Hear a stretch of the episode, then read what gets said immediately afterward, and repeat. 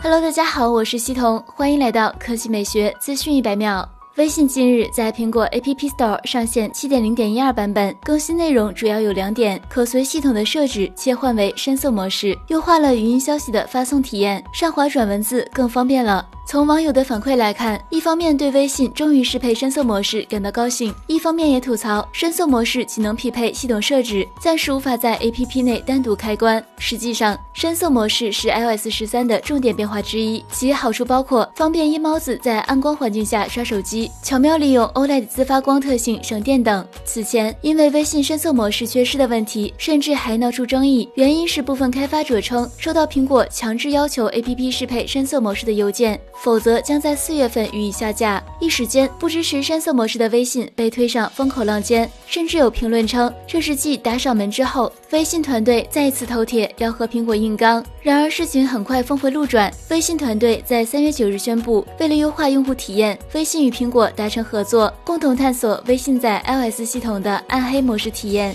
目前该功能已经完成开发，将有望在下一个新版本中上线，敬请期待。